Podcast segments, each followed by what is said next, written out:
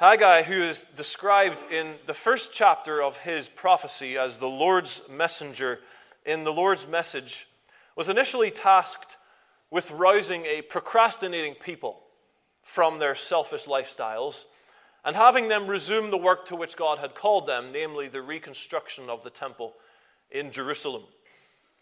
twenty-four days after he delivered that first message, which takes up almost all of chapter one, we read at the end of that chapter that the people came having their spirits stirred up by the Lord, having their hearts awoken by God, and resumed that work of rebuilding the temple. And then after one month, Haggai prophesied a second time, which we did not take the time to read today, chapter two, verses one to nine.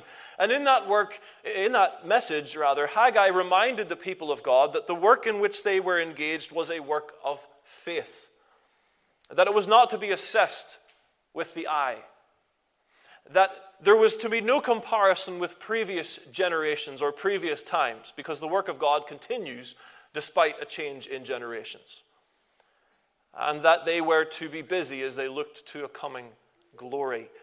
And concerning this temple, this particular building which was being constructed here in Jerusalem, in the center of Judah, the glory to which Haggai referred primarily was the glory of God in the face of Jesus Christ, as he would hundreds of years later come, first of all as a little baby and be cradled in Simeon's arms, and then as a full-grown man exercising his public ministry. And he would be seen in that temple, the Son of God, who would make peace through the blood of his cross. And then the passage from which I want to bring some thoughts for your attention this morning, the third message of Haggai, is in chapter two, verses ten to nineteen.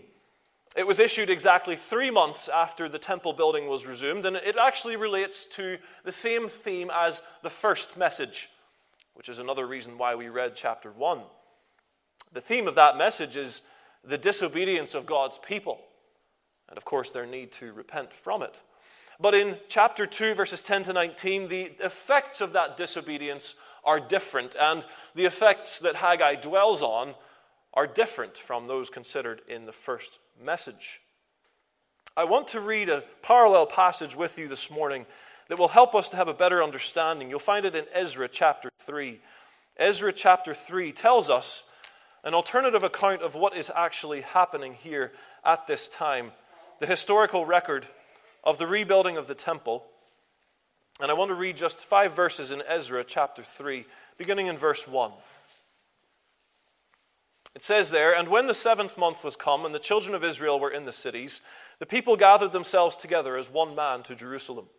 Then stood up Jeshua the son of Jozadak, and his brethren the priests, and Zerubbabel the son of Shealtiel, and his brethren, and builded the altar of the God of Israel, to offer burnt offerings thereon, as it is written in the law of Moses, the man of God.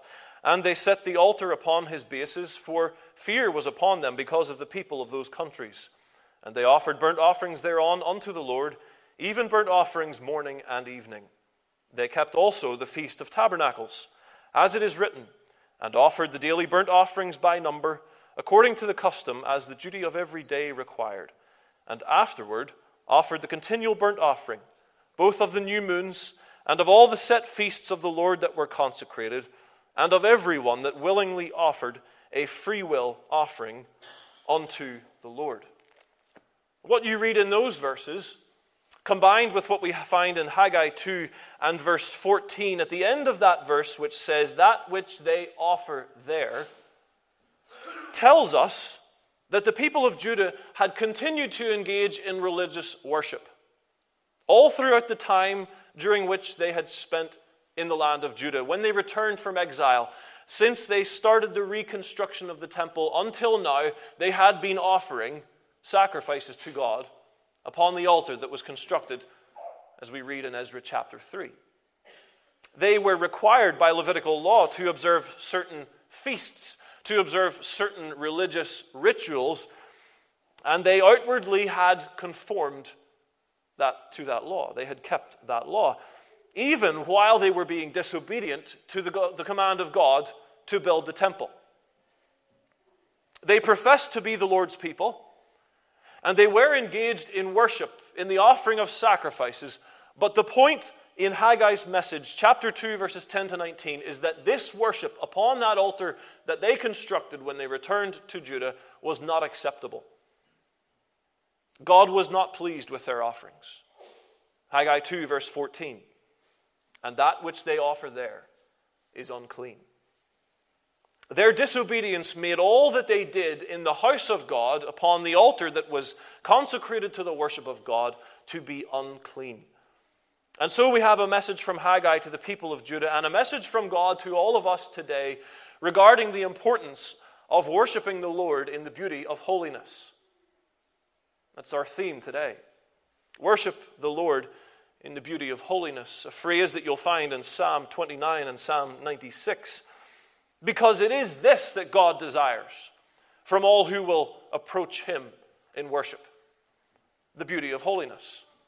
In the eyes of God, men and women, this morning, there is no beauty like the beauty of holiness. There is no beauty of clothing or of architecture or of music or of speech or of personality or just of sheer effort that could be compared with the beauty of holiness. It says in Psalm twenty-four and verse three, "Who shall ascend into the hill of the Lord? Or who shall stand in his holy place? He that hath clean hands and a pure heart, who hath not lifted up his soul unto vanity, nor sworn deceitfully, he shall receive the blessing from the Lord." Even now, as they are engaged in temple building, having been obedient to Haggai's first message, and they are constructing this, this place for the worship of God, there, of course, was the danger that they would carry out this work with unsanctified hearts, just as they had been doing for perhaps up to sixteen years, offering sacrifices which before God were unclean because they were disobedient. Men and women, when we neglect our duty before the Lord, we are disobedient. When we come before the Lord, even into his house this very morning, and we outwardly worship God, we pick up the hymnal, we lift the Bible, we sing, and we bow our heads to pray, and we read, and we listen to the preaching of God. Yet if there is unconfessed sin in our hearts, if there is in our lives a matter or matters concerning which we are disobedient, and we know it, then this worship is unclean. God would have us worship him in the beauty of holiness. Notice in Haggai's third message, chapter two and verse ten, that the word of the Lord came to Haggai the prophet, and first of all told him in verse eleven, "Ask now the priests concerning the law." First thought for you this morning is that this message concerning worshiping God in the beauty of holiness begins in conference with the priest. In conference with the priest. Whereas the first two messages in Haggai's Uh, prophecy were delivered to the entire people of Judah and to their, their leaders grouped together, this message is preached to a very select group of the nation, the priests.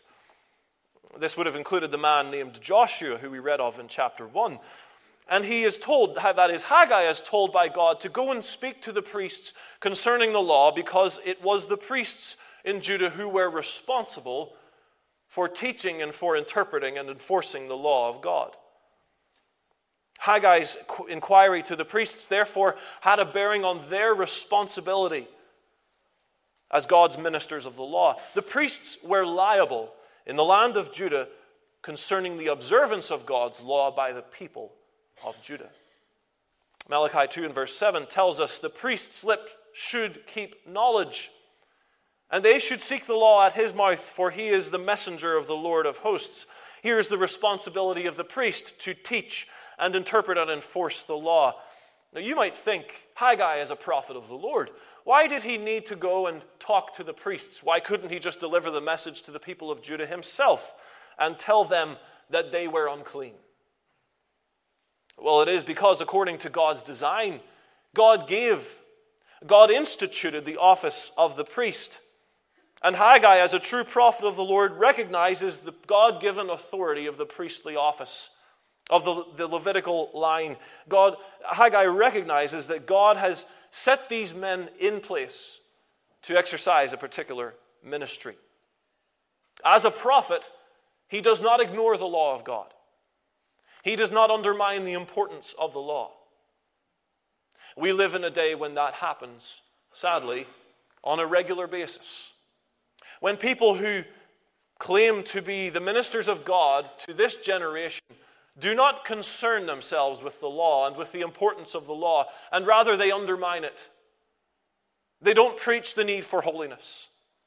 They don't preach the need to repent from sin. They don't preach that one, a child of God, could come before the Lord and worship and displease God because they're not concerned with the law. But that's not what Haggai did. In obedience to God's command, he asks the priests concerning the law. And in this conference with the priest, where we see the prophet meeting the priest, I'm reminded, of course, of the Lord Jesus Christ. Because in him there's a perfect harmony of the priestly office and the prophetic office, because he is the great high priest and he is the perfect prophet. The Lord Jesus Christ is the one who not only gave the law, but himself expounds and applies and himself fulfilled the law. He's the epitome of all these things. He is the ultimate priest, the ultimate prophet, and in him we see the union of law and prophet. And this gives me an opportunity to remind us of something very important. We're considering a message which calls on God's people to worship the Lord in the beauty of holiness. We're recognizing that disobedience brings uncleanness in God's people. But we need to remember at this point that it is not by our keeping of the law that a person becomes a child of God in the first place. It is not by our keeping of the law of God that we become saved. I want to read a couple of verses to you from Romans chapter three, and listen carefully. It says, "But now the righteousness of God without the law is manifested, being witnessed by the law and the prophets, even the righteousness of God which is by faith of Jesus Christ unto all and upon all them that believe." Men and women, this morning, before we go any further, let's be reminded of the wonderful truth that in In this Christian life, in the matter of salvation, that we are justified by faith. We are pardoned and accepted as we lay hold of Jesus Christ by faith.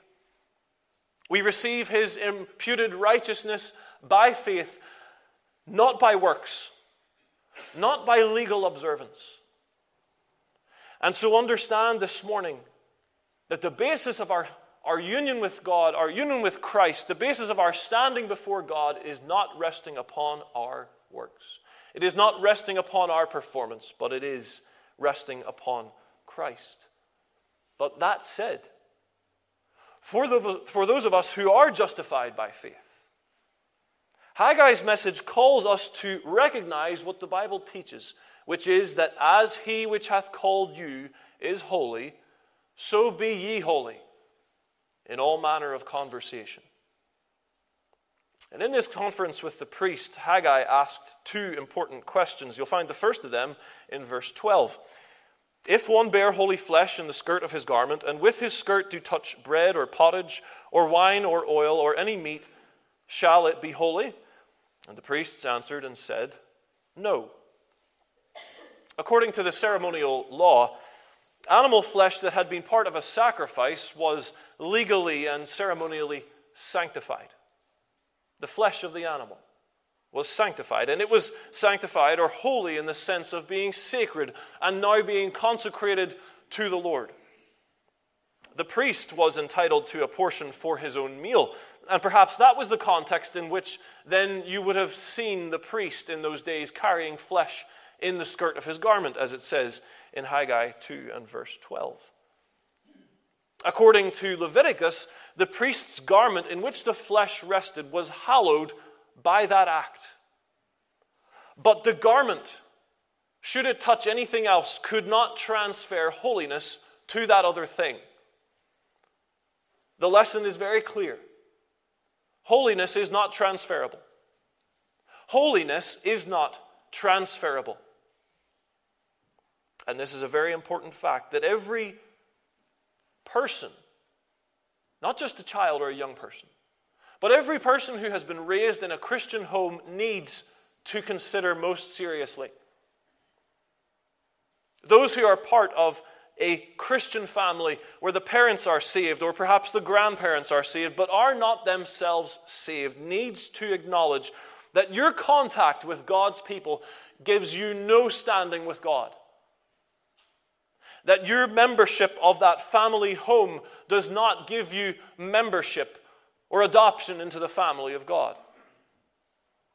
The righteousness that has been imputed to your saved family member by faith has not been imputed to you, because holiness is not transferable. And what has been imputed to you, what has been imparted or transferred to you, rather, not imputed, is sin. It is original sin. The corruption of man's whole nature, passed down by generation since the fall of Adam. And the only way to be cleansed from that sin is to personally receive Jesus Christ and be pardoned and to be washed and made clean by the power of his atoning blood. Holiness is not transferable.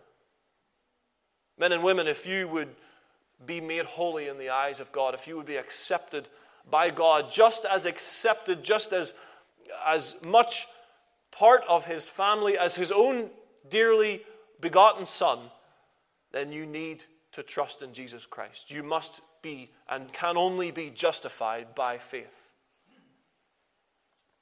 And then Haggai, excuse me, Haggai asks a second question, chapter two and verse thirteen. Then said Haggai, if one that is unclean by a dead body touch any of these, shall it be unclean?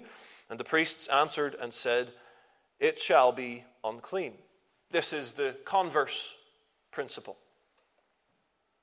Haggai asks about an unclean person. According to the law of God given in Numbers nineteen, God stipulated that if a person touched a corpse, they would be regarded as ceremonially unclean for seven days.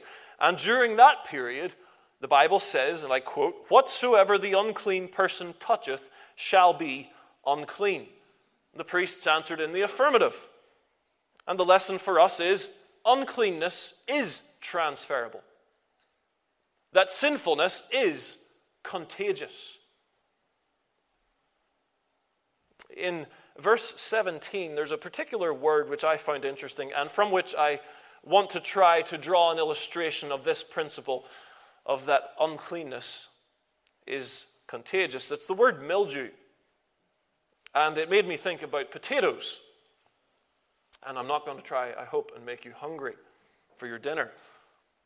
But it made me think about potatoes because it refers, of course, to a kind of a disease that the Lord smote the people of Judah's crops with, which is very similar to the disease known as blight. We're all familiar with potatoes. It was not in this country some centuries ago. It's not native to this land. It was the most important new food in Europe in the nineteenth century, perhaps more recent than you would have thought. It first came around here as a novelty, something that gentlemen grew in their gardens. But eventually it became very popular in Russia and France and Germany and Ireland and many other places because it was cheap, because it was filling, and because you could store potatoes for long periods in the right conditions. And for these reasons, the economic constraints of poor people, especially, especially in rural areas, could be alleviated by growing potatoes instead of other crops. And that's why in eighteen forty-five, one-third of all the arable land in Ireland was used for growing potatoes. One problem with this other, otherwise wonderful plant was that it was particularly susceptible to, to disease. In eighteen forty-five, there was a particularly bad outbreak of blight, which absolutely decimated the Irish potato crop. I don't know if you've ever seen a blighted potato plant, but if you have one plant in the corner of a field that's infected with blight, it can release its spores, which are carried by the wind, and they'll cover the whole field in just a matter of days. The leaves will turn black. The disease will travel into the stalk and down into the tuber, into the actual root, and then they'll turn it all black and mushy. And I don't know if you've ever lifted a rotten potato, but there are a few things that smell worse. It really is horrible. But that's what blight does. It's transferable. It's contagious. And you absolutely should have in your minds that that is what sin is like. And isn't it powerful that the Lord smote these people with a punishment that was a picture of the very problem that was in their hearts? That in a time when they came before the Lord, professing to worship Him, coming to hear His word, coming to bring their sacrifices, yet in their hearts there was blight. There was a blackness. There was an uncleanness. And it affected everything they did, even the worship of God, even the, the sacrifices on the altar, even those sacrifices of burnt offering. The Lord says in verse fourteen, that which they offered there is unclean, rotten. It's just like blight. Sin is contagious even amongst the people of God. Like a blight, sin spreads rapidly. And Haggai goes on in his message, having begun with a conference with the priest, he then deals with the consequences of sin. Verse fourteen, then answered Haggai and said, so is this people. And so is this nation before me, saith the Lord, and so is every work of their hands, and that which they offer there is unclean. Regardless of the precision or the beauty of their worship, regardless of how fine the animal was that they brought to sacrifice before the Lord, God says it was unclean. This is a very common failure. Remember what Cain did, the son of Adam and Eve, did. When it was God's will that he be worshipped by an offering of the sacrifice of an animal and the shedding of blood, Cain brought the first fruits of the fields. He brought that over which he had labored, and that we might well speculate about which he was quite proud. And he disobeyed God. The Lord had no respect to his offering. He brought what he thought was very fine. But in the very act of doing so, he was disobedient. And the Lord did not accept his offering. What about King Saul? King Saul had to be told by Samuel, after he had offered a sacrifice to the Lord which the Lord was not pleased with, First Samuel fifteen twenty-two, hath the Lord as great delight in burnt offerings and sacrifices as in obeying the voice of the Lord? Behold, to obey is better than sacrifice, and to hearken than the fat of rams. God is not pleased by sacrifices offered from a disobedient heart. God is not pleased by those who come and profess outwardly to worship Him, all the while having sin in their hearts. Psalm sixty-six, we read it this morning, verse eighteen, if I regard iniquity in my heart, the Lord will not hear me. God could see Cain's heart. He could see the heart of King Saul, and he can see right into yours. He can see right into mine. And so we ask ourselves the question today, what is it that God sees us regarding? What are we dwelling on? What is it that we have been guilty of, knowingly, that we need to repent from? God says in verse fourteen, rather, Haggai says, for God, so is this people, and so is this nation before me. And that's significant, just the use of that demonstrative. It's got a sense of distance rather than the close and personal pronoun which he could have used, my people, or my nation, for they were. They were God's people. But here he says, this people, and that's because of their sin. Sin brings a distance. Sin brings a coldness. We must repent of our sin, men and women. If we would come before the Lord in His house and know times of blessing, times of nearness, times of the presence of God in our own personal walk with the Lord, if we would not be this people, but if we would be His people, close to Him, we must not regard sin in our hearts. The consequences of sin, the defilement that we have already noted with the thought of what blight does to a crop and the blackness of the blight of sin in the heart. This is one of the consequences of sin. Let's read verse fifteen. And now I pray you consider from this day and upward, From before a stone was laid upon a stone in the temple of the Lord, since those days were, when one came to a heap of twenty measures, there were but ten. When one came to the press fat, for to draw out fifty vessels out of the press, there were but twenty. I smote you with blasting, and with mildew, and with hail, in all the labors of your hands, yet ye turned not to me, saith the Lord. It didn't matter what kind of affliction God gave these people physically. Whether it was blasting, which was a hot easterly wind coming and shriveling everything up that was in its path. Whether it was mildew like a blight, rotting and corrupting all the crops and all the produce and all the field. Or whether it was hail, in all the labors of the hands, all their efforts were futile. Because it was God's purpose to chastise them and to afflict them because of their sin. It seems that the corn that they would have grown and eaten was so full of straw that it only yielded half of what it would have normally yielded. The grapes that they pressed were so poor that they only received forty percent of the normal yield. Everything was affected because of sin. Sin is contagious. The consequences of your sin will not be compartmentalized. You can't keep them to that little arena, that part of your week, those few hours, that part of your house where it's committed. It's contagious. It's like a blight. God had afflicted the people. It was designed to have them turn back to him, yet in verse seventeen we see another consequence of sin, not just defilement, but also spiritual insensitivity. It says at the end of verse seventeen, "Yet ye turned not to me, saith the Lord." Spiritual insensitivity, coldness, an unsanctified heart, a heart where there is unconfessed sin, can leave that child of God in a spiritual fog, being dull and being imperceptive to God's providential promptings and leading.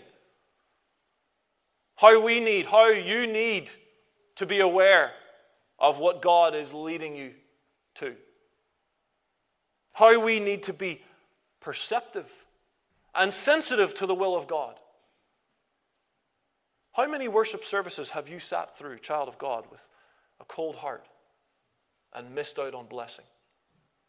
How many times have you come when others around you have been blessed, perhaps visibly so, you can hear them You hear them talk afterwards about how the word of God blessed them, and you just sit cold, miserable. You need to confess your sin. You need to pray for the Lord to deliver you.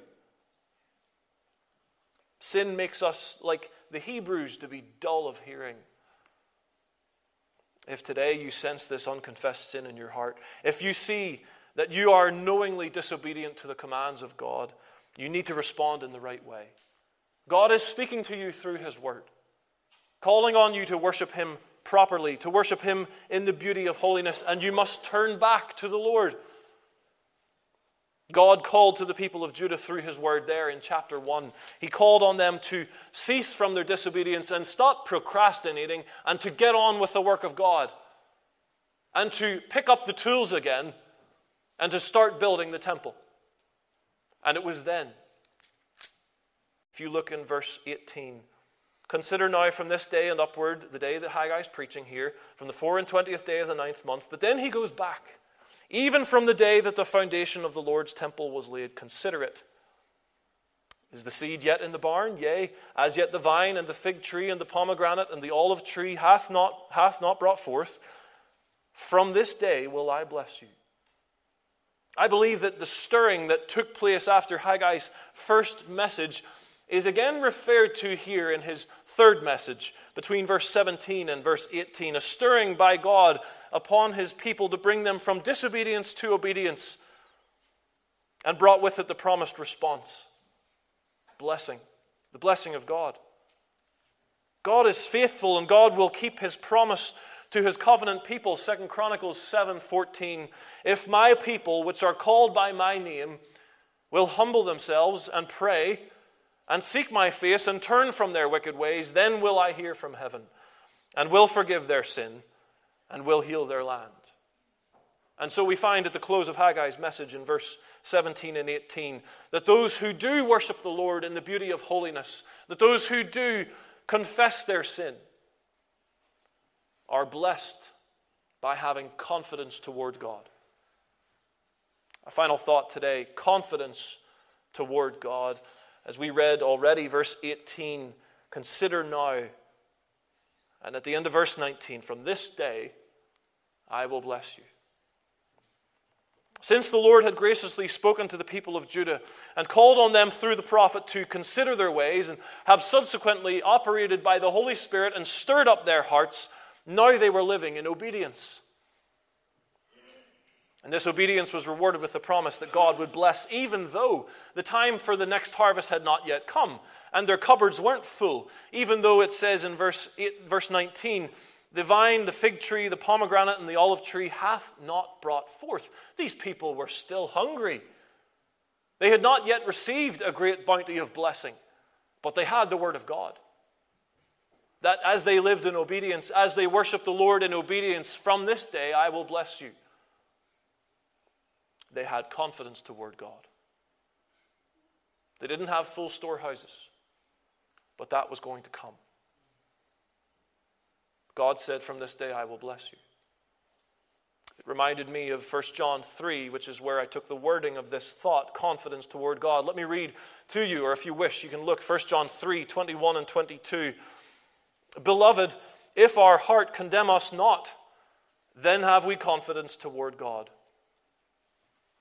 If there is no unconfessed sin, nothing that is getting us, making us miserable like the psalmist in Psalm thirty-seven, where he says that his bones waxed old through his roaring all the day long. Day and night thy hand was heavy upon me. And then he confesses his sin, and he finds restoration. When that is the case, in the words of First John three, twenty-one, beloved, if our heart condemn us not, then have we confidence toward God. And, verse twenty-two, whatsoever we ask, we receive of him, because we keep his commandments and do those things that are pleasing in his sight. It was the testimony of the Apostle Paul that he sought to live in all good conscience before God. It's not impossible. It's absolutely achievable by the power of the Holy Spirit to live in all good conscience before God and to know God speaking to us every day and leading us in the way we should go. We won't know that if we're in disobedience. We won't know the blessing of God in the times of worship in the house of God if we come into God's house with filthy hands and an impure heart. Won't happen. The people of Judah had now the blessing of having confidence toward God. They knew they had no reason to be confident in themselves. You know that, don't you? I know it, not as well as I should, but I know I have no reason to be confident in myself. I've let myself down. Never mind anybody else or the Lord enough times, and you all have too. But we can have confidence toward God. They had tried and failed many times before. Bitter experience would rob these people of their self-confidence, and therefore, as Romans eight twenty-eight tells us, that experience now worked for their good, because they would have confidence toward God and not in themselves. God gives the promise of a fruitful harvest in the future. But for all that, let's, as we come to a close, remind ourselves that whether it's the beauty or the blessing of a great harvest, whether it's the blessing of a full granary or a fruitful vine, this is nothing in comparison to the blessing of this closeness, this confidence towards God, which we may have. The psalmist said, and he, he emphasized the priority, the importance that the Christian, in which the Christian should hold this close fellowship with the Lord. He said, one thing have I desired of the Lord, that will I seek after, that I may dwell in the house of the Lord all the days of my life, to behold the beauty of the Lord and to inquire in his temple. This is what it is to worship God in the beauty of holiness. There is nothing like it. There is nothing like being with brothers and sisters in Christ, and praying, and knowing the nearness of God. And so on this day, consider your ways. Consider your heart. And perhaps you find it necessary to turn from your sin, to turn from your disobedience, and to seek the Lord. And if you do, God's promise to you today is one of a personal renewal. From this day, I will bless you. May God write His word on all of our hearts. Let's pray.